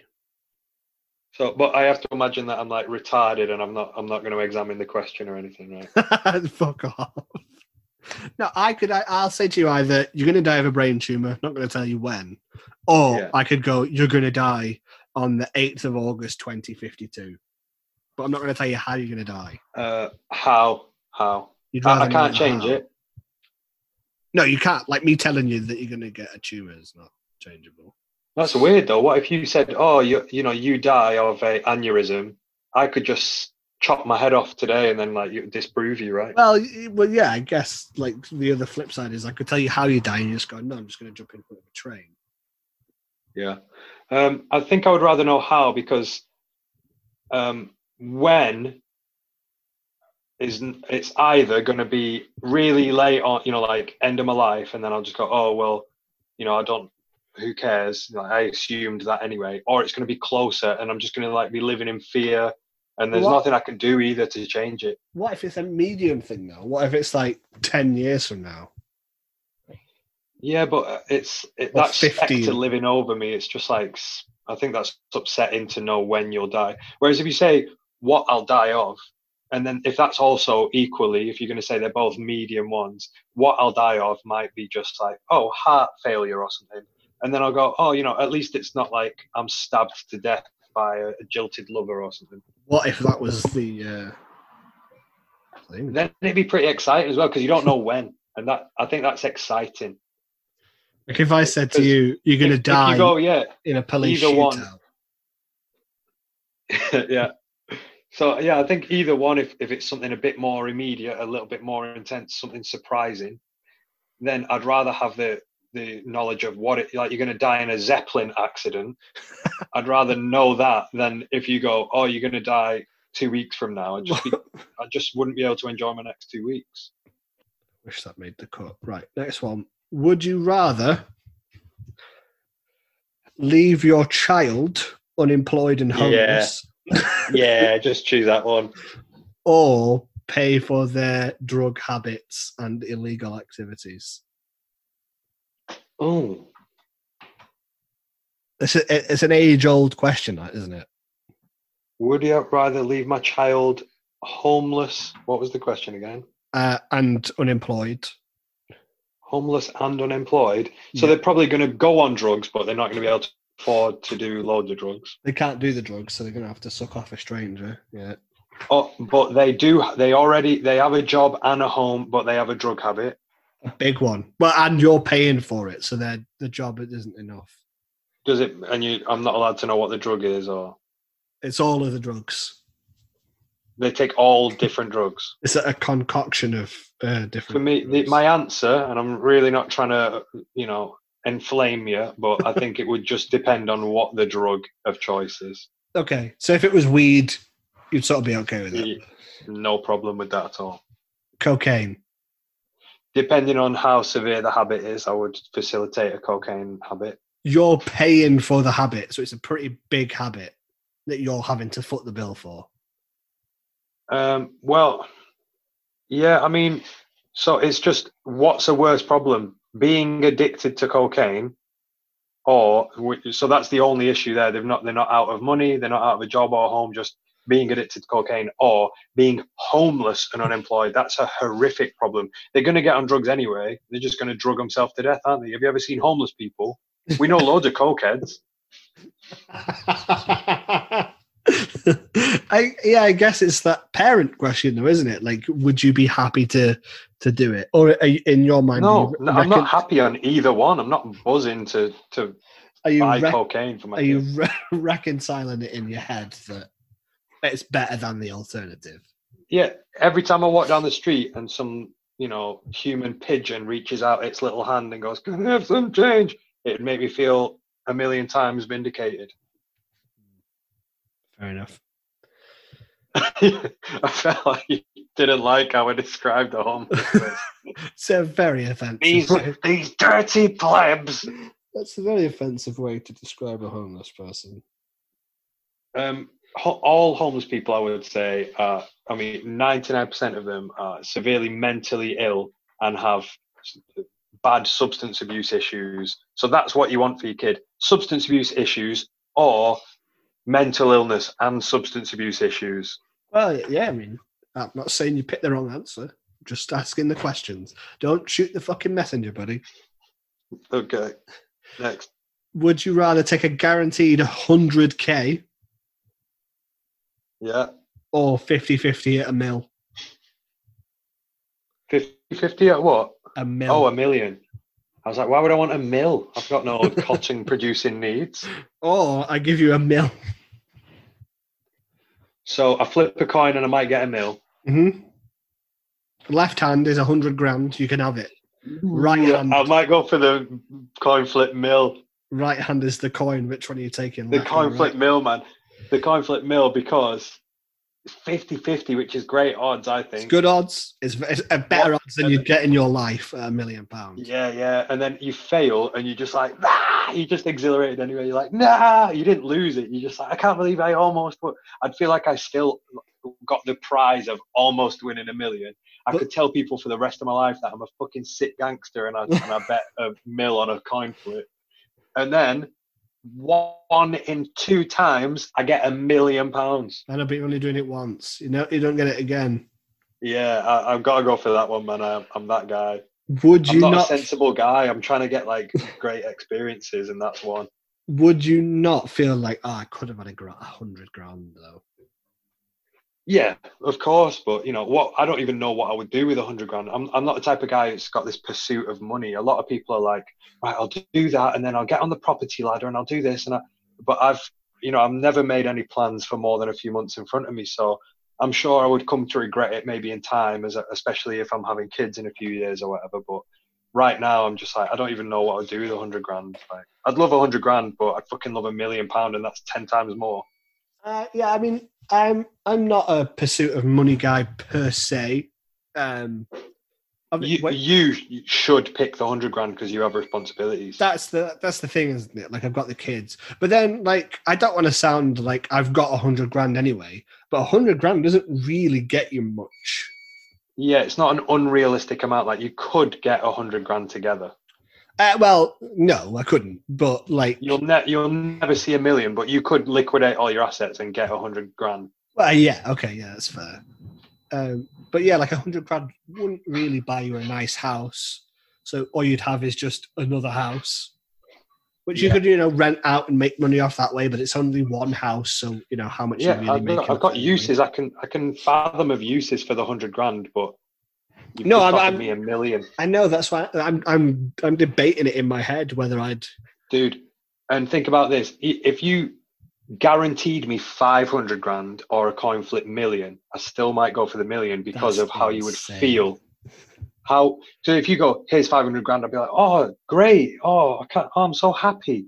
But the exhilaration of a coin going in the air and knowing that if it goes wrong, you get nothing, and if like it goes might right, a- you get a million. I feel like if you got into gambling, you'd have a big gambling addiction. Perhaps, yeah. the yeah. thrill of a of- gambling win is is up there. I'd be uh, Adam Sandler in Uncut Gems. Great film. Um, would you rather join the army? What color hair does she have now? Who? Never mind. It was a little callback to something else. I don't. Uh, I thought you, I thought you would get it and Uh, laugh, but you can no, cut that uh, out if you like. no. It took me a while. Would you rather join the army? Yeah. Or be a non-elite athlete? By which I mean you aren't like you you you you compete in the Olympics, but aren't like Usain Bolt. Dude, so would I rather would I rather be really in shape, have loads of money, not be over the top pressure and and uh, you know scrutiny and fame, or potentially die for a cause I don't believe in? Is that the question? No, because you're a non-elite athlete, so you aren't rich and you aren't famous. You you maybe compete in the the the level of athlete as you are is you might compete in the Olympics. Yeah. So you're in incre- you're the you're in better shape than anyone that you or I've ever met. Uh, yeah, you'd be in good shape. You wouldn't be. You wouldn't have much In- money though. incredible shape, yeah, depending on your sport, but yeah, you'd be. Uh, dude. You could quit the Olympics and make bank. You could make seventy-five grand a year, hundred grand a year, just being a personal trainer off that, using the name of "I used to be in the Olympics." Look at my six pack on Instagram. Yeah, It's no, it's a no-brainer. There's no competition between those two for me. I don't know, man. The, Why? the Who would want to be in the army? For me, if you went, would you rather go to jail for four years or go to the army? I might pick jail. I think if you spoke to a lot of people in the army, they they tell you that they wouldn't trade that time for a lot of stuff. Yeah, but that's like someone, you know, once once they've got a kid, and then you're like, oh, would you not rather have not had that kid? And like, but they're a ray of sunshine in my life. No, yeah, we're like- gonna say that now. No one's going around going, "Oh, the thing I do or the thing I have is shit." You have to cognitive dissonance your way into like No, being happy true. with your life, don't you? No, I don't think that's true at all. I think like the camaraderie that you get in the army, the discipline that you get, the self discipline, that sort of stuff. Um, you know, you get your food. Uh, you know, you don't have to worry about food or shelter or anything. A, a lot of Yeah, a, I, a lot of Olympic athletes, you know, have second jobs. They do have to Yeah. sort of worry about money, uh, albeit that they're, you know, in great shape, like you say. But, dude, you know what the army's function is, though, don't you? yeah, yeah, obviously I do. That's hence why. It's not. A, it's not a.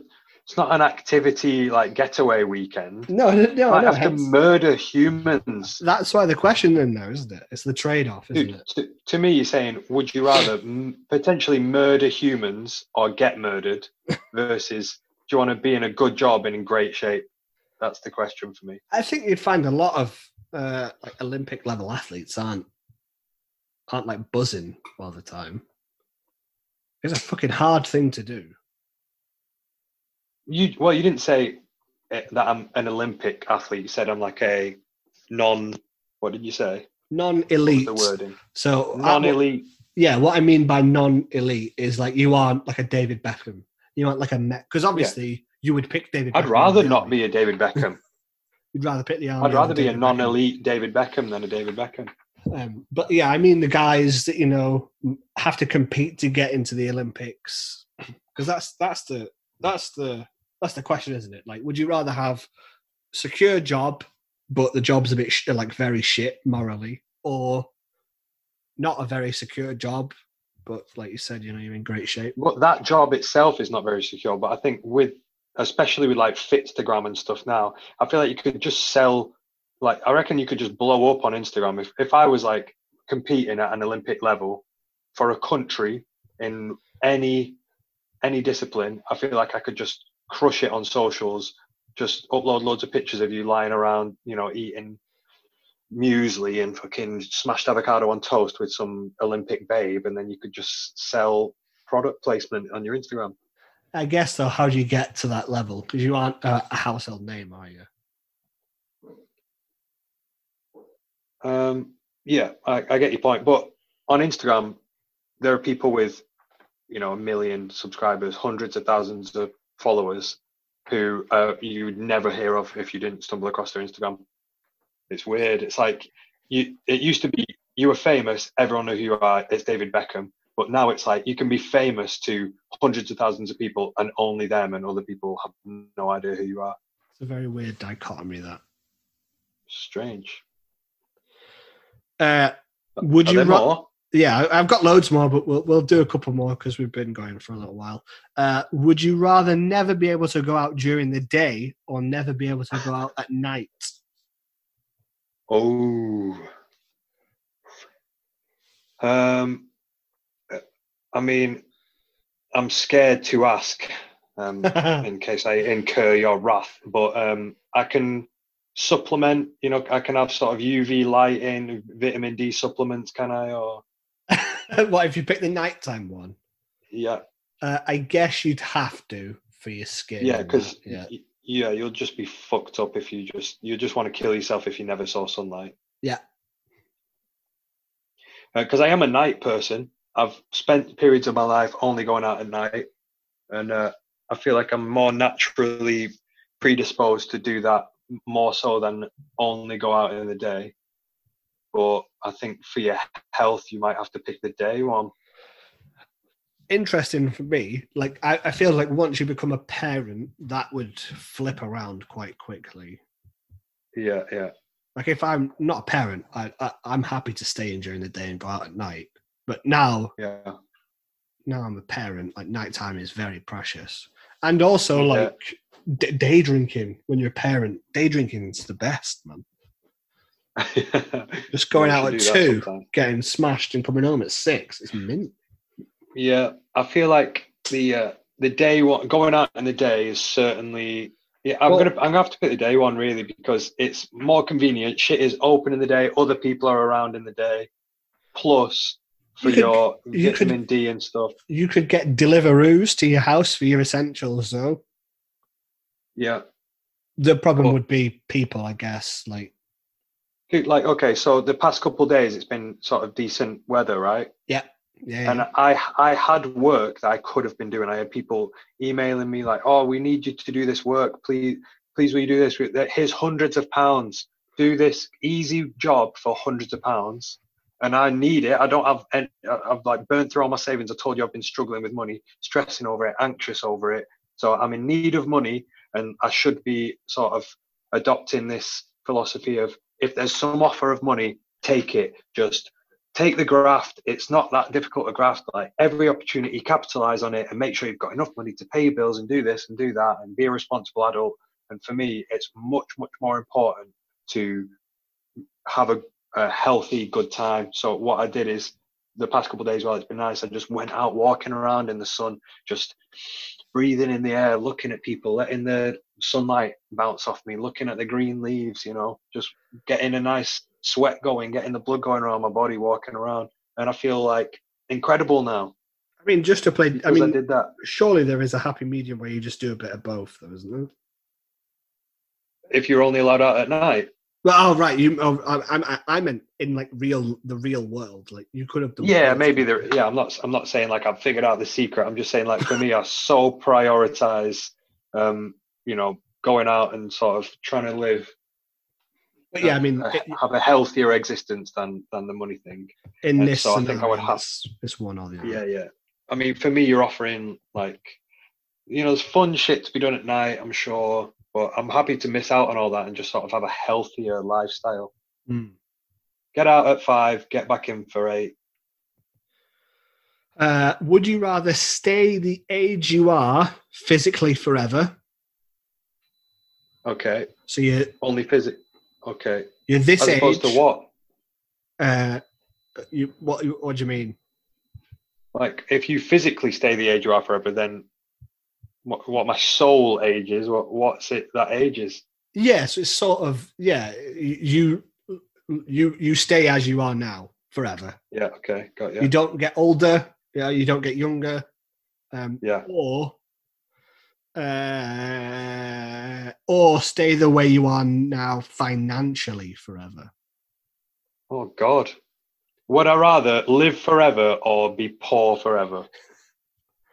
But you you also stay in the shape you are forever as well, physically. Oh, I can't like get in better shape. Nope. As of now, that's it. You you done forever. And then if I stay financially in the thing I am now, does that mean I have like a magical bank where I can buy whatever I want and my money never depletes? Uh, what do you mean? What so in the second one where I'm financially the same forever, does Yeah. that mean I just consistently earn about what I earn on average now and that never changes, but I still have to do the work and stuff and adjusting for inflation and anything else, I will just consistently have a similar amount of work to what I normally have. Is that what you're saying? Yeah, we'll take your last five years, find the average, and then that'll be it. Right. So what's going to happen then is I'm never going to be able to have kids. I'm never going to be able to do anything because I'm just going to be really scraping by and be poor for the rest of my life. And I'm going to get older, fatter, ill. I'm potentially going to get dementia or just fucking die of. I'm going to have horrific back problems and knee problems. Or I'll be fucking this, like fine, just a youthful, um, Yeah, you know, but you virile young man forever. Probably they'll start to do scientific studies on me in a few years when I don't appear to have aged, so I can make some money out of that. You're always looking to fucking make money out of shit in these, man. I need it. Those who don't have it, think about it. Uh, you'd also outgrow your children and your grandchildren. I get over that in 200 years, mate. Off you go, everyone. like until you've had kids, I don't think you can say that. I think for me as well, I've been thinking a lot recently. I've had so many, I mean, we've talked about it a little bit with a couple of our friends, and I've had other friends of mine that I've not mentioned to you. But, that, you know, I feel like being an adult is just, for, for me, being an adult is characterized by every year, more and more of my friends, um, I have to sort of talk them off a ledge. That's a really depressing outlook on life, man. It really is. Maybe you need But- some new friends. You know, when it was in school, it was like every few years, someone would be like, "Oh, I'm going to overdose," and you'd be like, "Don't do it. You got so much to live for." And then, you know, as I got to like into my twenties, it was like, "Oh, you know, there's one a year, two a year," where, where they're just like, "Yeah, I'm just going to jack it in, mate. I've had enough. I'm in debt." And you know, now it's like, you know, every couple of weeks, I'll have like another good friend just be like, "I've had enough, mate. I'm fucking killing myself," and you you have to be like, "Well, I wish you wouldn't, but you know, I, I've tried to talk a lot of people out of it." You know I mean? I, can't keep up. We'll just use the Dave, the Dave line. Suicide doesn't numb the pain. You're just moving it. So Profound. tell that to people. Uh, yeah, I mean, you would. Yeah, all your mates would die. So, but that's to say, the reason I brought that up is because I think I'd be sort of glad that they would all die and I wouldn't have to try and stop them from killing themselves anymore. I mean, you should still try. Just because you live forever doesn't mean that you shouldn't stop people living a full life. I'd be like, right, none of you are my friends now. You're all going to die, so I'm distancing myself from you. And I go off, I go all around the world, learn every language, learn every instrument, and have an incredible time. And then, am I invincible? Can I kill myself? Uh, you can kill yourself, yeah. Yeah, I just I live for about 500 years and then kill myself. That's sad. Uh, Why's that sad? It's just. I'd do it in a cool way. I'd like my current love that I'd had for the last like 130 years or whatever. We'd like poison ourselves together or something. It's a weird question for me because I don't want either. Like, I'm not in the best shape I am now anyway.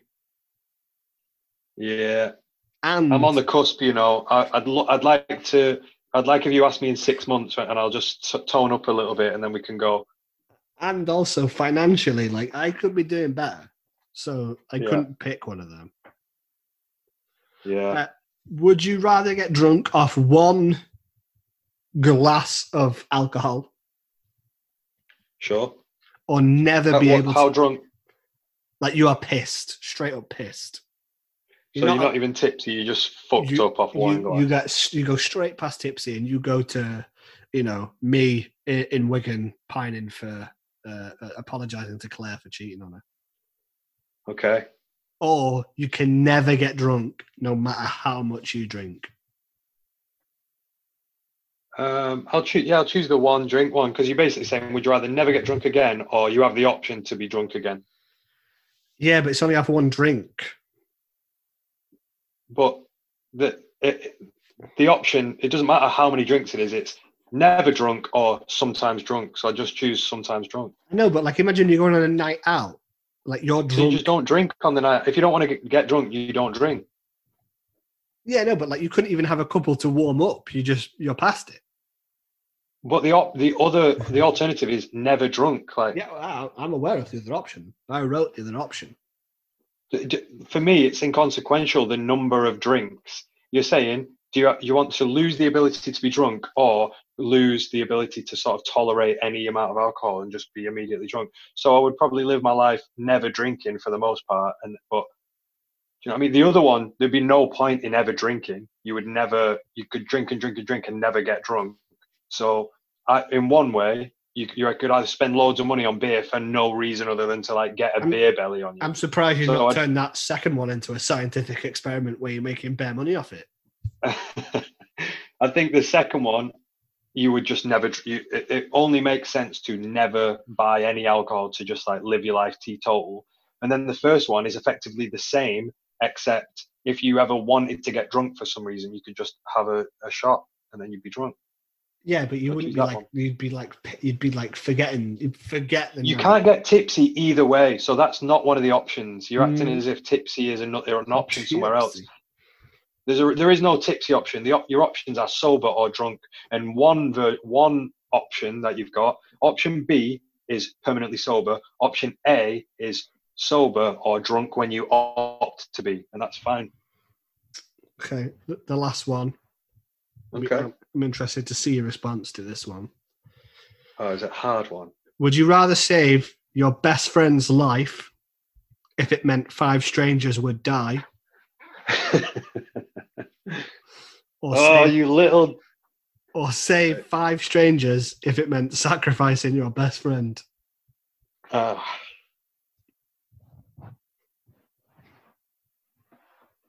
yeah, it's a hard one because uh, a lot of people, and I feel like it's valued in society to be a ride or die loyal friend, right? Well, we've talked about it on the podcast before, haven't we? You know, when you got obliterated at the I, stand I would, I would dob you in if you did a crime. Well, oh yeah, that was a different. But I was talking about you know when you got ruined by that stand-up comedian, Yeah, and you had loads of people in your comments going, "Oh fuck, he's not even funny, mate." Like, I'll fucking bang him out next time I see him. yeah, weird. So- So I feel like the world wants me to answer. I'll kill everyone if I can keep my best friend alive. I suppose. I, I Well, su- I suppose it depends. How on, am I going to justify that? Well, Like, it, it I'm gonna- depends on the morals of your best friend, doesn't it? to me, it, it's just a numbers thing. I, I, I don't know. I don't know unless I was in that situation, obviously. But Like your your best Although, friend in that scenario should be saying, "Kill, kill me."